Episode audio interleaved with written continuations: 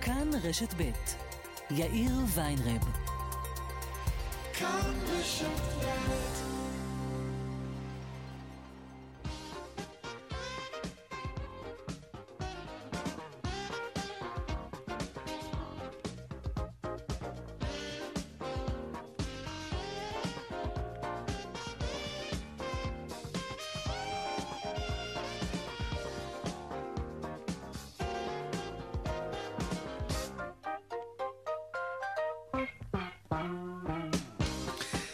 ממש קצת, כמה שניות אחרי ארבע ועוד שש דקות, כאן צבע הכסף ברשת ב' יום ראשון, שלום לכם, שבוע טוב, בהפקה היום רחלי לוי, תכנן השידור הוא אריאל מור. הדואל שלנו, אתם יודעים, כסף, ב-K, כן? כסף, כרוכית, כאן נקודה או אר ג'י נקודה איי אל. אני יאיר ויינרב, מעכשיו עד חמש, אנחנו מיד מתחילים.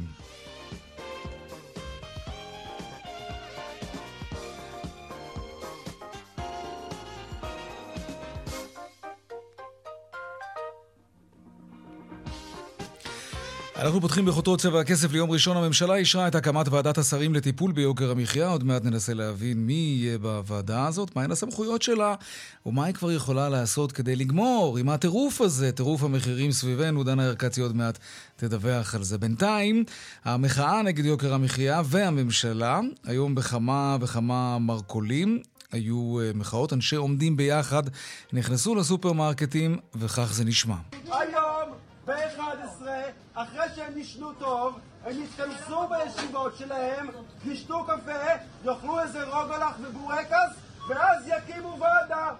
עוד ועדה.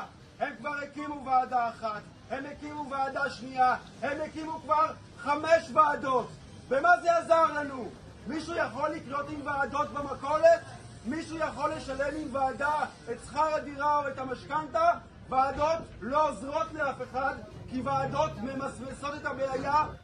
עוד מעט אנחנו נרחיב בעניין הזה, ועדיין באותו נושא חופשה בישראל, בישרוטל מזהירים שאם הריבית תמשיך לטפס, הם יעלו מחירים. זה קיץ אותו, אתם זוכרים. שלום שרון עידן, כתבנו לענייני תיירות. כן, שלום יאיר. בעצם רשת המלונות ישרוטל מתייחסת היום בדוחות שלה הכספיים לרבעון הראשון של השנה, בין היתר גם לאפשרות שתצטרך לעלות מחירים ברקע מה שאנחנו רואים שקורה בחוץ, כלומר ככל שהריבית עולה ומתייקרת, האינפלציה מזנקת, אנחנו גם נתאים את המחירים. זה לפחות מה שהם אומרים בדוחות שלהם כלפי חוץ.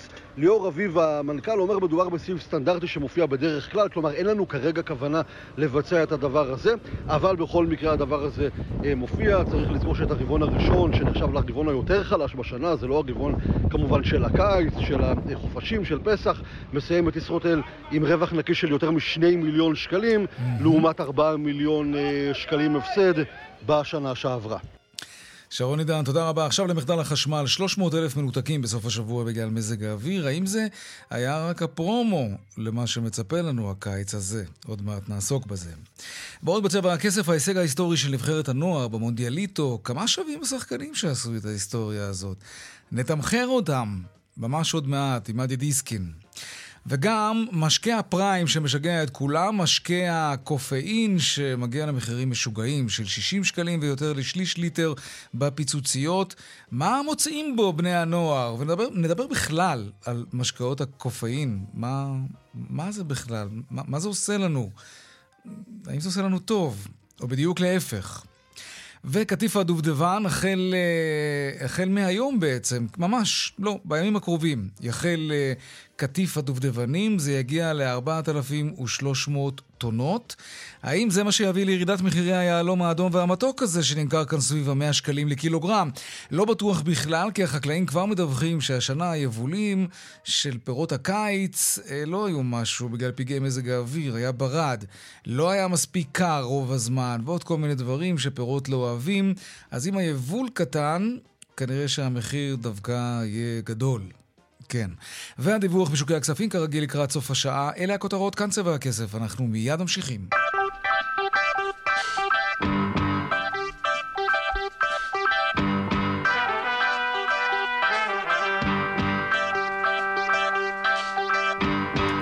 אנחנו ממשיכים, מתחילים, עם, פותחים עם יוקר המחיה. הממשלה אישרה את הקמת ועדת השרים לטיפול ביוקר המחיה. דנה ארקצי, כתבתנו לענייני כלכלה, שלום. כן, שלום יאיר, נכון. אז היום בישיבת הממשלה אישרו את הוועדה ליוקר המחיה, עוד ועדה מיני רבות, כמו גם הוועדה הציבורית של שר האוצר בתחום המזון, ובכלל יש לנו גם את הקבינט החברתי-כלכלי שבקושי התכנס. מי שעומד בראש הוועדה הוא ראש הממשלה בנימין נתניהו, ושר האוצר הוא ממלא המקום שלו. בוועדה משתתפים שורה של שרים, ביניהם שר הכלכלה. הוועדה תקבע מדיניות ממשלתית ותתאם בין פעילות משרדי הממשלה בנושא הטיפול ביוקר המחיה. היא גם תבחן את ההסדרים הרגולטוריים הקיימים ותגבש הצעות לשינויים מבניים, וגם בדברי ההסבר לוועדה מוצע להסמיך את הוועדה לפנות לממונה על התחרות בדרישה לקיים בדיקה בנוגע לרמת התחרות בענפי משק שונים. מי שירכז את כל עבודת השרים הוא מנכ"ל משרד רועם בתיאום עם משרד האוצר. הראשון שהצעיר על תוכנית שהוא מציע לוועדה הוא שר התחרות חיים קאץ, שמגבש תוכנית להנגשת חופשה ברת השגה. שוב, אין עדיין פרטים, זה רק ככותרת. כן. ובינתיים אנחנו נותרנו עם הצעת החוק של ביטן, שגייס בינתיים שבעים חברי כנסת מהקואליציה והאופוזיציה להורדת המע"מ. הסיכויים של החוק במציאות לעבור נמוכים, אבל זה רק מראה את הצבעת אי האמון שיש לקואליציה עצמה על הטיפול ביוקר המחיה. כן, בהחלט. דנה ארקטי, תודה. מקווה שזה לא יסתיים בעוד ועדה. תודה. טוב, שלום אלון ליכרין, מנהל ארצי שותף של תנועת עומדים ביחד, שלום. שלום רב. רגע, נראה לי שיבשתי את שם המשפחה שלך או שאמרתי נכון? אלון ליכרין, אמרת נכון. אוקיי. בוא נשמע אתכם היום. רגע, הנה. לא, טוב, עוד מעט. כן, את ההפגנה שלכם היום. לא. כן? אוקיי, הנה. היום, ב-אחת עשרה, אחרי שהם נשנו טוב, הם התכנסו בישיבות שלהם, נשתו קפה, יאכלו איזה רוגלח ובורקס, ואז יקימו ועדה. עוד ועדה. הם כבר הקימו ועדה אחת, הם הקימו ועדה שנייה, הם הקימו כבר חמש ועדות. ומה זה עזר לנו? מישהו יכול לקנות עם ועדות במכולת? מישהו יכול לשלם עם ועדה את שכר הדירה או את המשכנתה? ועדות לא עוזרות לאף אחד, כי ועדות ממסמסות את הבעיה ולא נותנות לנו פתרונות. אנחנו דורשים צעדים מיידיים, כדי שכולנו נוכל לחיות כאן, ולא רק השרים שהם מיליונרים ומיליארדרים. אנשים התחילו לעבוד ב-מאה וחמישים אחוז משרה כדי לסגור את החודש, וזו המדיניות. ממשלת ישראל אומרת לנו, יקר פה, נכון? הנה הפתרונות שלנו, תעמדו יותר, אל תשנו, תאכלו פחות. השרים מנותקים ואנחנו נחלקים, במקום עוד ג'וב למקורבים תדאגו לרעבים, המשכורות תקועות והמחירים טסים, נמאס מהבטחות, זה הזמן למעשים. כן, אלון. כן, זה היה אנחנו היום בבוקר. כן, ראיתי אגב בסרטונים שהגיעו שוטרים וכאלה, זה עבר בסדר או ש... כן, זה עבר בסדר. לא היו אישורים וכולי. לא, לא הוצאנו אישור למחאה בתוך הסופר, לא היינו מקבלים גם אישור כזה. Mm-hmm. אז דבר בסדר גמור, רוב העובדים באו ובשקט אמרו לנו כל הכבוד לכם, תמשיכו. ואנחנו באמת הגענו למצב שבו אין לנו הרבה ברירות, אנחנו לא יכולים עכשיו לחכות לוועדה חדשה, שהיא הוועדה החמישית במספר בעשור האחרון, שתקבע מה צריך או לא צריך לעשות בתחום של יוקר המחיה. אז מה כן? כי אתה יודע, לתת צ'אנס זה הדבר הכי בסיסי בעולם. אין צריך לחפש פתרונות באוויר, אנחנו נחנקים כרגע, אנחנו במצב חירום כלכלי, הפתרונות שאנחנו מציעים הם פשוטים. המחירים עולים ועולים במשך שנים, והמשכורות נשארו תקועות. אז הדבר הראשון והמיידי והברור ביותר זה להעלות את שכר המינימום. הרי נראה לי שכל בן אדם ששומע אותנו מסכים, וזה קל להבין, שאדם שמקבל שלושים שקלים לשעה, יוצא לעבוד אבל לא יכול לגמור את החודש בכבוד, ולא יכול להתפרנס מזה. אז זאת ההצעה הראשונה שלנו, ארבעים שקלים לשעה במינימום, זו הצעת חוק שכבר זכתה לתמיכה בכנסת הקודמת, mm-hmm. ואין שום סיבה שזה לא יקרה עכשיו. הדבר השני, מתייחס לשוק הדיור, למשכנתאות ולשכר הדירה. אנחנו אומרים שהממשלה יכולה להחליט שאת ה... כסף שהבנקים עושים עכשיו מהריביות, מיליארדים אגב, מיליארדים על גבי מיליארדים בשלושה חודשים הראשונים של השנה, אפשר לגלגל חזרה למדינה, בכדי שהמדינה תוכל לסבסד את העלייה במחירי המשכנתאות ולהקפיא את מחירי המשכנתאות. כנ"ל אגב, בחוק אפשר גם להקפיא עלייה של מחירי uh, הסחירות.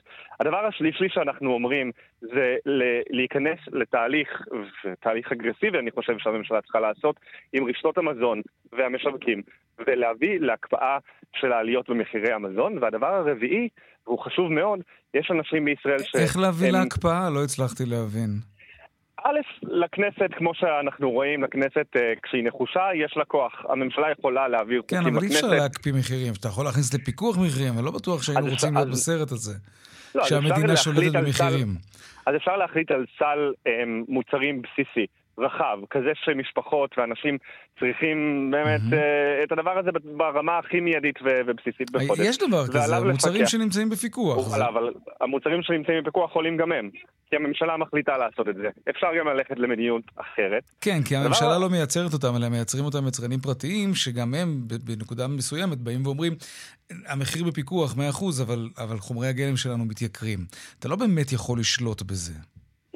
אני לא מבקש לשלוט על כל המחירים במשק, ואנחנו לא מציעים הצעה כזו. אנחנו כן מבקשים מהממשלה להפעיל את הכוח שיש לה, את הכוח שיש לכנסת, בכדי גם להכניס כמה שיותר הם, מוצרים וכמה שיותר דברים בסיסיים שיוצאים מכלל שליטה, שבאמת משתוללים המחירים, נימה לתוך סל מפוקח, שאנחנו מאמינים גם שלממשלה יש כוח להידבר עם הרשתות, לפחות לנסות להגיע לשיחה, ולא לתת להם להשתולל כמו שאנחנו רואים את זה. אתה יודע, היו ניסיונות כאלה בעבר, אני זוכר את השר כחלון, מנסה, מזמן אליו, את ראשי רשתות השיווק, או משהו כזה, זה, זה לא... זה, זה הצליח, אתה יודע, לעכב קצת, אבל בסופו של דבר המחירים התפרצו כלפי מעלה, כי בעלי העסקים באים ואומרים, בצדק או שלא בצדק, אתה יודע, אומרים, עולה לנו יותר לייצר, אין מה לעשות, אלא אנחנו חייבים לגלגל את זה הלאה.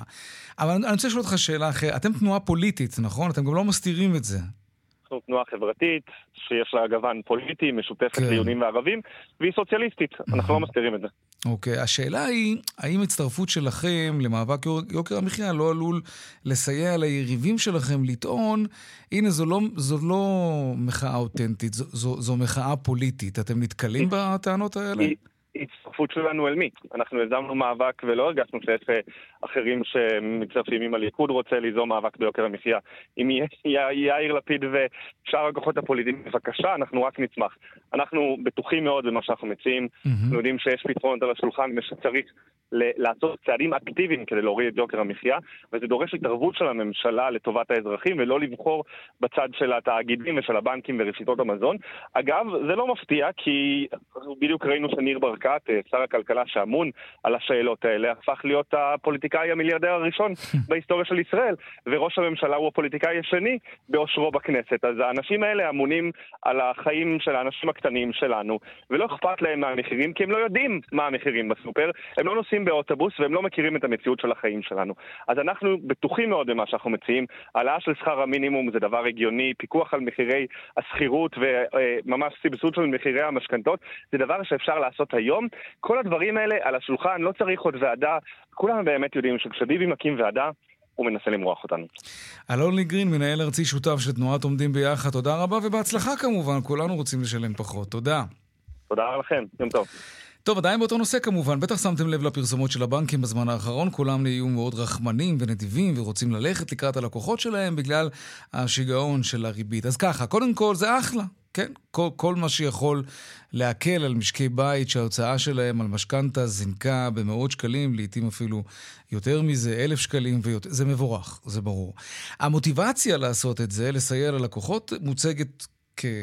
כמחווה אנושית ומכילה ומבינה, ו, ו, ובלי כמובן לפקפק בזה ש, שלפקידי הבנקים לא, ומנהלי הבנקים לא, כואב הלב על כל הכוח שלהם, ה... המוטיבציה האמיתית היא, היא כלכלית. בנקים לא רוצים שמשקי בית יקרסו, כי אם זה יקרה זו כבר אופרה אחרת. מי שלא מצליח לעמוד בתשלומי המשכנתה, בטח אם מדובר במספרים ממש ממש גדולים, זה, זה עלול להכניס בנקים לסחרור, הם לא רוצים את זה, זה די ברור. בכל מקרה, אנחנו נרכז היום את ההטבות וההקלות שכל בנק נותן, גם כדי שתדעו מה עשוי לסייע לכם בתקופה המאתגרת הזאת, וגם כדי להבין עד, עד כמה באמת הם הולכים לקראתנו. שלום נופר יעקב, יושבת ראש התאחדות יועצי המשכנתאות. שלום יאיר. אהלן, בואי נעבור בנק בנק.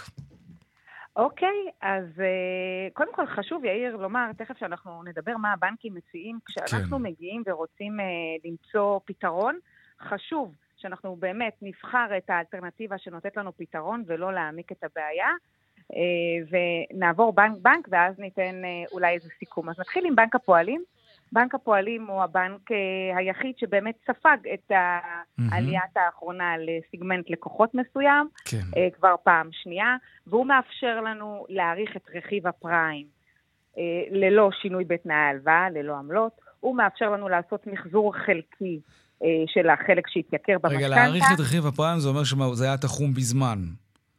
נכון, כשאנחנו לוקחים משכנתא, אנחנו יודעים כן. מראש שהיא מוגדרת לזמן מסוים.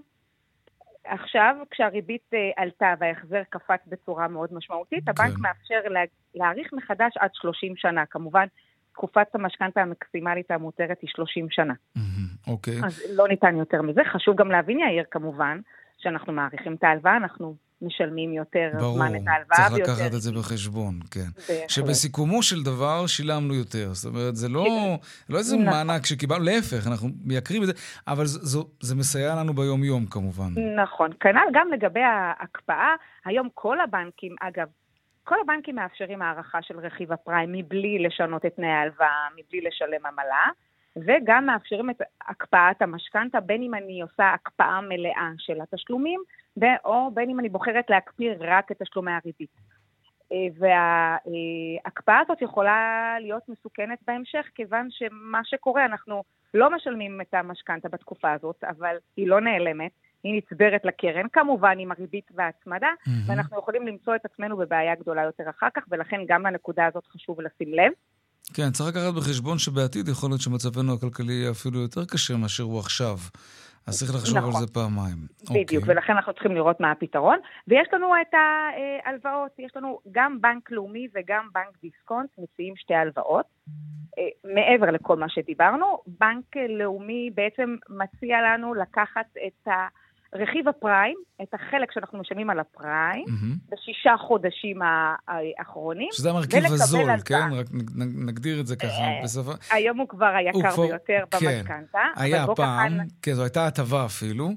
נכון. ו- וזה כבר לא... הטבה זה אף פעם לא היה הטבות, תמיד אנחנו משלמים ריבית, אבל בהחלט זה היה המסלול עם הריבית הנמוכה ביותר במשכנתא בשנים כן. האחרונות. והיום הוא הפך להיות המסלול היקר ביותר. ובאמת שנסביר למאזינים, לסבר את האוזן, נבין את המשמעות. אם לצורך העניין רכיב הפריים במשכנתא שלנו הוא אלף מאתיים שקלים בחודש, אז אני יכולה לקבל אלף מאתיים כפול שישה חודשים, שבעת אלפים מאתיים שקלים, הלוואה עכשיו לחשבון בבנק לאומי, ולפרוס את זה לחמש שנים, שבשנה הראשונה בעצם היא בגרייס מלא, אני לא משלמת, בלי ריבית, צמוד למדד, ולא נשכח יאיר שהיה לנו השנה מדד של חמישה אחוז. חמישה אחוזים, כן. אבל עדיין זה, אנחנו מדברים על מאה וחמישים שקלים בחודש. גם פה זאת הלוואה נחמדה, היא לא פותרת לי את הבעיה, קשה לי, הלוואה עכשיו לא פותרת אותה, ולכן... היא דוחה, היא דוחה את הבעיה. אולי היא פותרת בשביל, תדעת. כשאנחנו בבעיה, אנחנו לא פותרים את החודש, הלוואה לא פותרת. היא יכולה לתת לנו אוויר, אבל אנחנו בבעיה גדולה יותר אחר כך, כי אם עכשיו אני לא גומרת את החודש, בטח שאני צריך להחזיר את ההלוואה. אבל בהחלט זה יכול להקל, ויש לנו את ההלוואה שדיסקונט מציע, בנק דיסקונט בעצם סופג, אה, הוא לא סופג, כן, אבל הוא, הוא מה, מה שנקרא, אה, מקפיל לנו את עליית הפריים, עד אלף שקלים, לשנתיים הקרובות, ופורס לנו את זה בלי ריבית, לשלוש שנים אחר כך. אז גם פה יש לנו עכשיו פתרון נקודתי, mm-hmm. אבל הוא לאורך זמן, שנתיים קדימה, ובעוד שנתיים אנחנו נשלם את, את אותו...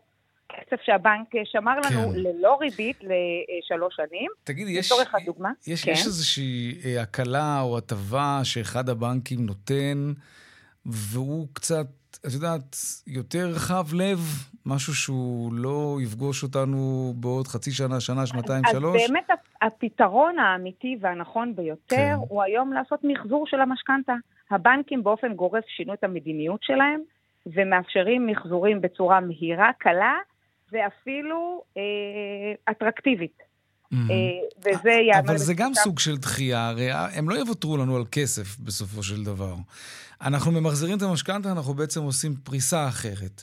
פריסה אבל... אחרת, ש... ויכולה להיות פריסה זולה יותר. אם היום אנחנו לוקחים את רכיב הפריים, שהריבית כן. שם מ-שש נקודה עשרים וחמישה אחוז, ומעבירים למסלול של משתנה כל חמש שנים, שהריבית שם יכולה להיות באזור החמישה אחוז, אז אנחנו מוזילים כרגע את ההחזר החודשי. כמובן, יאיר, חשוב להבין שלכל החלטה שלנו יש משמעות, וחשוב להבין מה המשמעות שלה, וגם ברמת העלות של המשכנתא, וגם ברמת הפתרונות. כיוון שרכיב הפריים הוא מסלול ללא עמלות פירעון, שניתן תמיד לפרוע, וכל מסלול אחר צריך להבין את ההשלכות שלו. אז רק, רק, רק כדי להבין ולמסגר את מה שאמרנו עד עכשיו, נתת רשימה יחסית ארוכה של אה, הקלות או הטבות, כל אחד יקרא לזה איך שהוא רוצה, שהבנקים נותנים, אבל את אומרת שעדיף לשים את כל הדברים האלה בצד, ופשוט לגשת לבנק ולמחזר את המשכנתה, זה יהיה הצעד הכלכלי הנבון?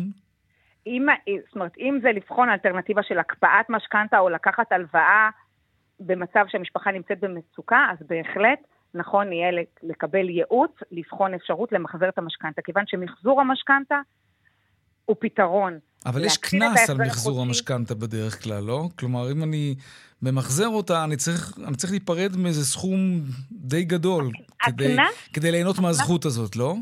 הכנס פוגש אותנו ביום הפירעון, והוא נקבע לפי הריבית ביום הפירעון. זאת אומרת, שאם ביום שלקחתי משכנתה, הריבית הייתה נמוכה יותר מהיום, ומה שקורה לרוב, הריביות רק עלו, אז אין לי כנס. הסיכון הוא שבתקופה היום, זאת אומרת, בתקופה של הריביות היום, אני עלולה בעתיד, כשהריביות ירדו, לשלם כנס, ולכן גם זה נתון שצריך לקחת בחשבון. כך שאנחנו יכולים מצד אחד לייצב את ההחזר החודשי ולדעת, יאיר, אני רוצה להיות רגועה, לדעת שההחזר החודשי שלי במשכנתה לא משתנה. מצד שני, כשהריביות יורדות ואני רוצה לשפר עמדה, או אפילו למכור את הנכס ולעבור לנכס אחר, אני עלולה להיות חשופה לעמלות פירעון מוקדם, שזאת גם נקודה שנכון שבנק ישראל יטפל בה, ויפה שעה אחת קודם כדי לאפשר. אני בטוחה שאם המשפחות היו יכולות יותר לקחת ריבית קבועה בתקופה שהריביות היו נמוכות יותר, ולא היה את החשש הזה מעמלות פירעון מוקדם, שהיינו רואים פחות בפריים ויותר בריבית הקבועה. נופר, נגיד שכל הריכוז הזה שעשיתם עבורנו נמצא באתר שלכם, של התאחדות יועצי המשכנתאות, כל מי שרוצה להסתכל. וממש בקצרה, כי תם זמננו, ברמה הכי פרקטית, הבנקים פונים ללקוחות, או שאני אמור לפנות אל הבנק ולראות מה אני יכול בעצם לעשות כדי להקל על עצמי? גם הבנקים יוזמים פניות, הם עושים מעקב אחר ההלוואות, הם גם עושים, אבל זאת אחריות שלנו. אם אנחנו מרגישים שאנחנו לא עומדים במשכנתה, זה בהחלט אחריות שלנו ליצור קשר עם יועץ משכנתאות, עם הבנק, לבחון את הדברים, להבין מה האפשרויות שלי, ולמצוא את הפתרון הנכון ביותר כמובן. נופר יעקב, יושבת ראש התאחדות יועצי המשכנתאות, תודה רבה. תודה רבה, יאיר. טוב, אה, הייתם בעלתה בסוף השבוע, ביום שישי ישבתם בחושך, חשמל הפסיק אצלכם, כן? אצלי אגב לא, אבל ליבי היה עם מי שכן. איזה דבר זה היה בשיא החום, יום חם בטירוף, בום, אין חשמל. לא יאומן. שלום יקי נוימן, מנכ"ל דור אנרגיה. שלום יאיר, דוראל אנרגיה. דוראל אנרגיה, סליחה. אה, כן. לך היה חשמל? לי היה חשמל, אבל ליבי ליבי היה לאלו שלא היה להם. כן, וואי, אתה יודע, לא הפסקתי לדמיין את זה, זה היה נורא. תראה, שר האנרגיה קאץ מאשים את הממשלה הקודמת, וחברת חשמל מאשימים את נוגה, זאת שמנהלת את תפעול מערכת החשמל. כל אחד מאשים את... מעניינת אותי הפרשנות שלך, מה, מה קרה כאן, תגיד? והאם זה פרומו לקראת הקיץ? תראה, קודם כל כן, זה פרומו לקראת הקיץ, ואני חושב שבשנים הקרובות המצב יכול להיות אפילו חמור יותר, אבל... אני הייתי שם דווקא את הזרקור על הפתרון ועל הבשורה שאנחנו מביאים לאירוע הזה, שהוא אגירת אנרגיה. קודם כל, מה שחווינו בנקודת הזמן הזו, זה סוג של כשל רב-שנתי, זה יפה שמאשימים את הממשלה הקודמת, הזו שלפניה, זה כשל רב-שנתי, והערכות לקויה מזה שנים, שמובילה לכך שבשנים הללו יש לנו חוסר בחשמל. כולנו יודעים שלהקים תחנות כוח חדשות, או, או מהלכי ייצור חדשים, זה אירוע שיקח שנים בתכנון ובבנייה, ולכן הפתרון מגיע מאגירת אנרגיה. מדברים הרבה על אגירת אנרגיה בהקשר של חשמל כשר, אבל זה רק נישה. כן, זה עורר סערה מאוד גדולה. אבל זה רק נישה. חשמל לחרדים וכו' וזה וזה וזה. כן, הבנו שזה יכול להיות באמת פתרון שבוודאי מקל על חברת החשמל לנהל את, את, את הביקושים שיש. ככה גם הרבה חשמל גם לא הולך לאיבוד. תקן אותי אם אני טועה. כן, וגם קל מאוד להקים את זה. מביאים uh, מחולות של סוללות, מקימים אותם במרחב. אנחנו למשל בדוראל אנרגיה, מקימים בשנה הזאת ובשנה השנה הבאה למעלה משני גיגה ואת שעה של הגירה, שזה נותן חמש שעות הגירה בדיוק בשעות הקשות, בשעות אחר הצהריים, שיש את החוסר, בשעות הפיק. כן. זה סדר גודל של כמו תחנת כוח של חמש מאות מגוואט, כמו התחנות הגדולות שיש בישראל, יחסית קל לרישוי, יחסית קל להקמה, יחסית מהיר, ואנחנו בכל מקרה מקימים את זה, נערכנו לזה כבר, מקימים את זה השנה ובשנה הבאה. מי מקים באמת את המתקנים האלה לאגירת חשמל? אנחנו, אנחנו. לחברת חשמל? אתם מקימים? לא, לא, אנחנו. אנחנו, חברת דוראל אנרגיה, בשדות שלנו יש לנו שדות סולאריים, ובסמוך לקולטים הסולאריים אנחנו מקימים את מערכי האגירה. אנחנו טוענים את הסוללות באמצעות הקולטים הסולאריים, והחשמל הזה יהיה רלוונטי לטובת הציבור ולטובת הרשת בשעות, בשעות אחר הצהריים, בשעות הפיק, בשעה שבהם הביקוש לחשמל מאוד גבוה. אוקיי, רגע, אבל החשמל הזה הולך למי? דרך חברת החשמל? או שאנחנו צריכים להיות לקוחות שלכם?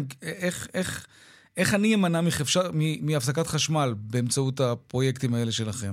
כן, אנחנו מוכרים את החשמל ללקוחות במחירה מרחוק, מחירה וירטואלית. למשל, לאחרונה פרסמנו שנמכור בשנה בחשמל לקניוני מליסרון, או למגדל, או לחברות כאלו, אבל מבחינה כמותית, תאר לעצמך שיש חוסר, למשל בשישי האחרון היה חוסר של שלוש מאות מגוואט, אז אותם שלוש מאות מגוואט פשוט יוצוצו, הם יופיעו פתאום אחר הצהריים יש מאין, באמצעות אותם סוללות, ויתנו את החשמל החסר לרשת, אז אמנם המחירה מיוחסת ללקוחות ספציפיים, מבחינה כמותית יהיה יותר חשמל לכולם. אז עכשיו כשבחברת חשמל מדברים על אגירת חשמל, אפרופו הסערה שהתחוללה סביב זה, כן. מי מקים להם את התחנות אגירה האלה? אני מניח שהם יעשו מכרזים וימצאו את הקבלנים שלהם, הם יהיו חלק מהסיפור. אני חושב שעיקר ה... עיקר האירוע יתבצע על ידי השוק הפרטי, על ידי חברות כמונו, אנחנו בראשם, שנקים מתקנים מהסוג הזה, וגם בשורה נוספת, רשות החשמל יצא בשימוע בשבוע שעבר, שמעודד הגירה במתחם האורבני, עם תוכניות עידוד כלכלי, וזה בדיוק מה שצריך, במקומות הביקוש, במקומות שצריך את החשמל, להתקים את אותם סוללות,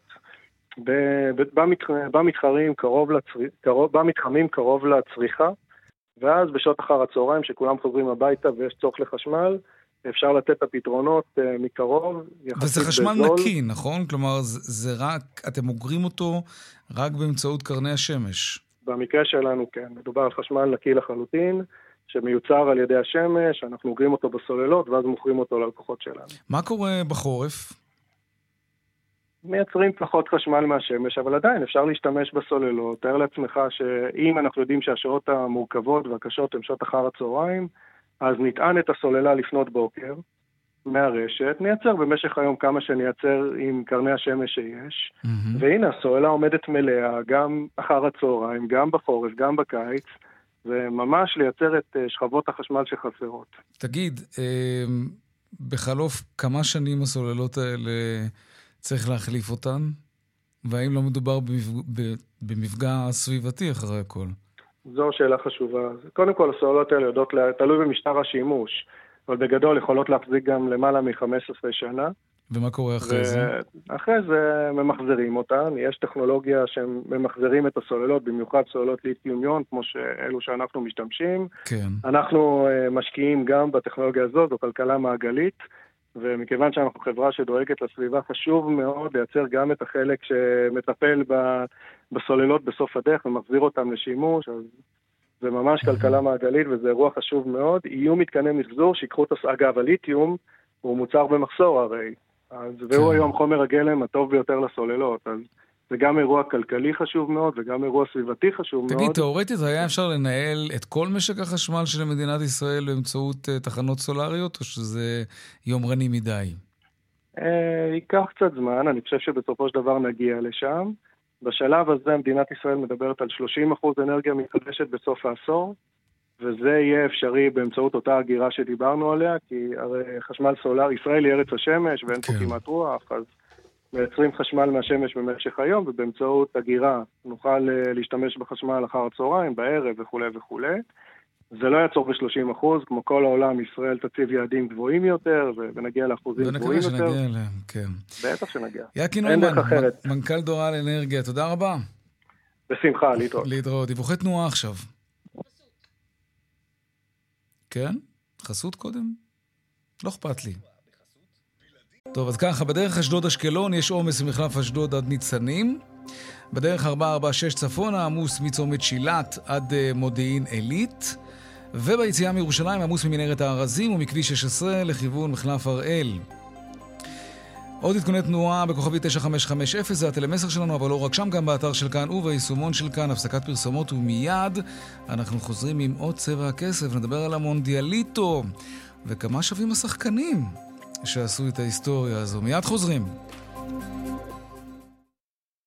כאן צבע הכסף, ארבע ועוד ארבעים דקות, עכשיו לטרפת המונדיאליטו. הנה, כך זה נשמע כאן אצלנו אתמול. נו, איך? שריקת הסיום! ישראל! בחצי גמר המונדיאליטו! ישראל מנצחת שלוש שתיים את ברזיל! אין מילים לתאר את הפלא הזה! נבחרת ישראל עד גיל עשרים בחצי גמר מונדיאל! אתם קולטים את זה בבית! זה בלתי נתפס. קולטים, קולטים. שלום עדי דיסקין, עיתונאי ספורט, ומי שמאוד אוהב את הקשר בין כלכלה לספורט, ובגלל זה אנחנו אוהבים אותו. שלום עדי. שלום וברכה. טוב, בוא נדבר על כסף, ניגש ישר לעניין. זו קבוצה לאומית, נבחרת, אז אי אפשר לדבר במונחים של שווי הקבוצה, אבל השחקנים, המניות שלהם בטוח עלו, לא? מה זה עלו? עלו דרמטית, אנחנו עודן את הסכומים המדויקים, כמה זה עלה, אבל ברור שזה עלה. כאשר נקודת ההשוואה היא אתר שנקרא Transfer Market, שמעריך את שוויים של שחקנים בכל העולם, בכל הקבוצות בכל העולם. אז שחקני נבחרת ישראל לפני הטורניר הזה, כולם יחד, היו שווים שלושה מיליון ומאתיים שמונים אלף יורו. לעומת זה שחקני ברזיל, שהפסידו אתמול לישראל, לפי אותו אתר, סכום צנוע של תשעים ושלושה מיליון. מה? שלושה מיליון ניצחו תשעים מיליון? מה, תקשיב. משהו כזה, כן. אין, אין, עם סגולה, לא יעזור כלום. מנצחים על הדשא, לא בחשבון. נכון, רגע, אבל רגע, ועכשיו כבר יש עדכון או שעדיין לא? עדיין אין עדכונים. קודם כל נאחל לשחקנים הצעירים שאחרי חצי הגמר ביום שישי השווי יעלה, ויעלה עוד יותר אחרי משחק הגמר. הלוואי, הלוואי, אנחנו מחזיקים להם אצבעות. תשמע, אתה ראית את המשחק אתמול בטח, לא? תגיד, כמה זה נדיר ש פעמיים קורה אותו דבר, חוטפים גול שתי דקות אחרי זה משווים, זה, זה פשוט לא, לא יאומן הדבר הזה. נכון, זה, זה, זה, זה היופי בספורט בכלל. זה כאילו תסריט שאתה אומר, מישהו ימציא את זה, זה לא יכול להיות. נכון, והנה עוד דוגמה שהמציאות עולה על כל דמיון. טוב, בוא, בוא נדבר על שניים, שלושה שחקנים, שלדעתך הם בדרך להיות מסודרים בטוח. אז ככה, לפי הטרנספר מרקט, השחקן סתיו לבקין, שחקנה של הפועל תל אביב, ושחקן הקישור של הפועל תל אביב, אליאם קצנופולסקי, הם מוערכים כל אחד ב-חמש מאות אלף יורו.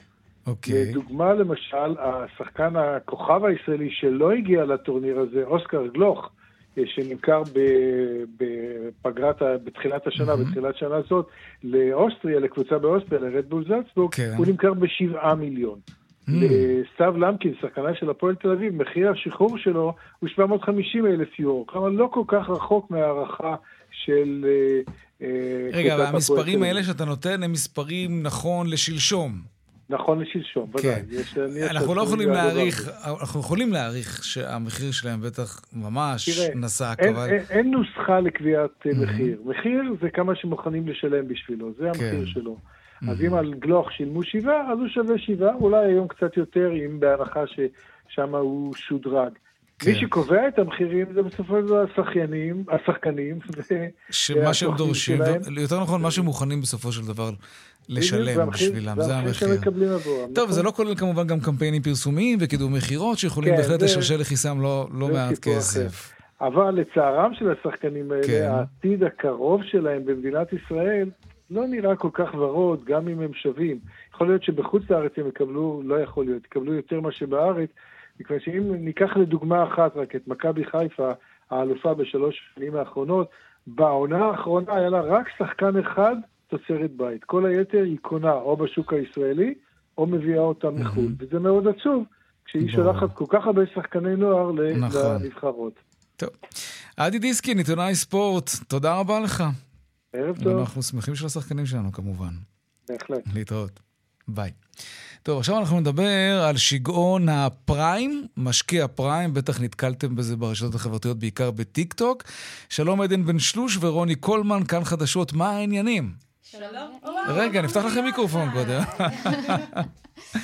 טוב, אתם הכרתם לי, כי אני לא הכרתי קודם, אבל נברתי, בדקתי, וזה באמת שיגעון. אנשים כאילו בטירוף מהדבר הזה, עשיתי גם סקר במערכת פה, כולם מדברים על הדבר הזה. מה זה משקיע פריים? אנחנו לא עושים פרסומת, להפך, אנחנו מנסים להבין את התופעה הצרכנית הזאת. זאת הזווית שלנו, כן. אז כן, אז משקיע פריים זה משקיע אנרגיה, מבוסס על מי קוקוס מדוללים. היום זה משווק בעשרה טעמים שונים. בעצם מי שהמציא את המשקע הזה, שיווק אותו לראשונה, זה שני משפעני רשת סלש מתאגרפים, אחד מהם קוראים לוגן פול, שהסתבך... הוא שם מוכר. כן, הוא שם מוכר. המיקרופון של עדן לא פתוח לדעתי. עכשיו זה נגדה? כן. אני לא, לא נגעתי. אוקיי. שהוא שם מוכר וככה הסתבך בכל מיני פרשיות... שנויות במחלוקת בעבר, והמשפיען הרשת השני קוראים לו K S I, שלמען האמת אני לא הכרתי אותו לפני, אבל הוא מתאגרף ככה ברשתות החברתיות. ומה, הם מעלים כל מיני סרטונים עם המשקעי הזה, וממליצים עליו, וזה הפך להיות טירוף. עדן, והמחירים לא איחרו לבוא, מה שנקרא. אז בואו ניקח את הדבר הזה ונחלק אותו. כן. אז קודם כל המחירים, כמו כל טרנד טיק טוק, כמה שרוצים לקנות אותו, וילדים מפעילים לחץ על הורים כשהם רוצים משהו, אתה, יש לך יכולת לספוג, יש לך איזה סיבולת להגיד, אני אדם בוגר, אני לא אקנה משהו בכל מחיר. אבל ילדים זה משהו אחר לגמרי. קשה להגיד לילד שלך לא. כן. בואו נשמע רגע קולות שממחישים את הטירוף של הדבר הזה, הנה. פריים! אנחנו כאן עם פריים, חברים וחברות. אילמנו משכנתה, בזבזנו את כל החסכונות שלנו, השגנו שלושה בקבוקים של פריים, שטויות של חומצות אמינו. וזה נגיד בעלים של פיצוצייה שמסתלבט על המחיר שהוא בעצמו כנראה לוקח על הפריים הזה, וזה גם כן ברשתות החברתיות. תראה, זה בקבוק די קטן, בסוף הוא נע בין חמישים לשמונים שקלים, ואתה יודע... אפשר לעשות מזה צחוק, כי זה איזשהו טרנד בטיקטוק, אבל בסוף, אם אנחנו מדברים כלכלה, כל דבר הוא בסוף מושפע מהיצע וביקוש. נכון. ואם אנשים פשוט יקנו את זה, וההיצע יהיה יחסית נמוך, כי הרבה אנשים ירצו את זה, המחירים פשוט ימשיכו לעלות. ו- והם עולים. הם עולים. כן, וגם התקלנו אה, באמא שמאוד מאוד התעצבנה על זה שהילדים שלה... בצדק. די... בואו בוא, בוא נשמע אותה, גם כן ברשתות החברתיות. רק בגלל שלרועי הייתה אתמול יום הולדת, הסכמתי לקנות לו את הדבר המוטרף הזה, שנקרא פריים, ומשגע את הילדים. בקבוק שתייה של חצי ליטר עולה שישים שקלים. זה הלבן נחשב נדיר ובטעם ירח. היום פתחנו את זה בבוקר, נתתי לאור כוסית כזאת קטנה, גם בארי ישן אצלנו אז גם לא, לקחתי גם לעצמי, ותקשיבו, זה דוחה. שאלה מה זה טעם ירח. זה כמו הלמבדה של הברד, זה פשוט טעם שלא קיים, וזהו. על טעם וריח אין מה להתווכח, וזה גם מתחרז עם ירח. רוני, את טעמת את זה? האמת שלא טעמתי. ביום שישי הייתי במכולת, והוא הציע למכור לי פחית של שליש ליטר ב-חמישים שקלים כמעט. וויתרת לתענוג. ואמרתי, אני אוציא את ה-חמישים שקלים האלה על משהו יותר טוב. ולי חבל יותר, כן, כמובן, את האספקט הבריאותי, שאנשים חכמים ממני ידברו על זה, ומבינים יותר בעניין. אנחנו כבר, אנחנו כבר מצרפים. אבל לי חבל עם רוני, שאנחנו אף פעם לא יודעת לזהות טרנד בזמן, או ליצור טרנד בעצמנו. מה עם הקפה הזאת? את זוכרת שהם מדביקים על הקיר? וואי, בואי ניקח את הקפיץ המאפן הזה, שהיו קונים בהכל בשקל, שמתערבב בעצמו. למה שלא ניצור מזה טרנד? ונעשה טיקטוק על זה. כן, למה שזה לא יהיה הטרנד הבא? מה גם שזה, לא הזכרנו, אבל זה סופר לא בריא. כאילו, יש בכל משקה כזה מאה וארבעים מיליגרם קפאין, שזה שווה לאספרסו כפול. אני לא יודעת אם הייתי נותנת לילד בן שמונה לשתות אספרסו כפול. לא, לא, מה, ילדים בן שמונה שותים את הדבר הזה? כן, חד משמעית. טוב, האמת שרצינו להרחיב בהיבט הזה עם פרופסור חגי לבין, הוא לא איתנו? פרופסור? אז בוא נגיד לא. רגע איזה מילה. רגע, בוא נגיד טוב, אנחנו מילה. נדבר עם פרופסור חגי לוין על משקאות קפאין מחר. אנחנו נמשיך את האייטם הזה מחר. אבל בוא נגיד על זה מילה להגיד? קטנה. כן. כל משקה שיש בו כמות מאוד גדולה של קפאין, הוא פשוט לא בריא לילדים קטנים. יש אפילו הזרה על הדבר עצמו. נכון. כתוב, הזרה לא מומלץ לשתייה לילדים מתחת לגיל שמונה עשרה, mm-hmm. ולנשים בהיריון מניקות או אנשים הרגישים לקפאין. כבר כשאתה רואה את זה, הם בעצמם מזהירים את קהל היעד שלהם. טוב, רוני קולמן, עדן בן שלוש, רצינו לדבר גם על ההיבטים הרפואיים, אנחנו נעשה את זה מחר. תודה רבה לשתכן. תודה לך. וכן, לא אפשר, מים. מים זה טוב. מים זה טוב, גם פטל. תודה, קצת דיווחי תנועה.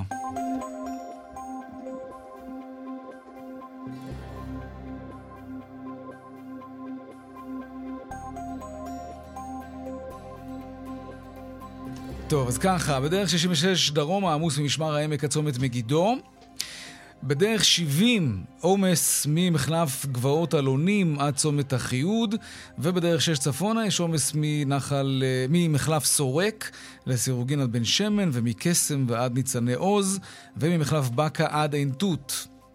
דיווחי תנועה נוספים בכוכבי תשע חמש חמש אפס, זה הטלמסר שלנו, וגם באתר של כאן וביישומון של כאן. פרסומות, מיד חוזרים.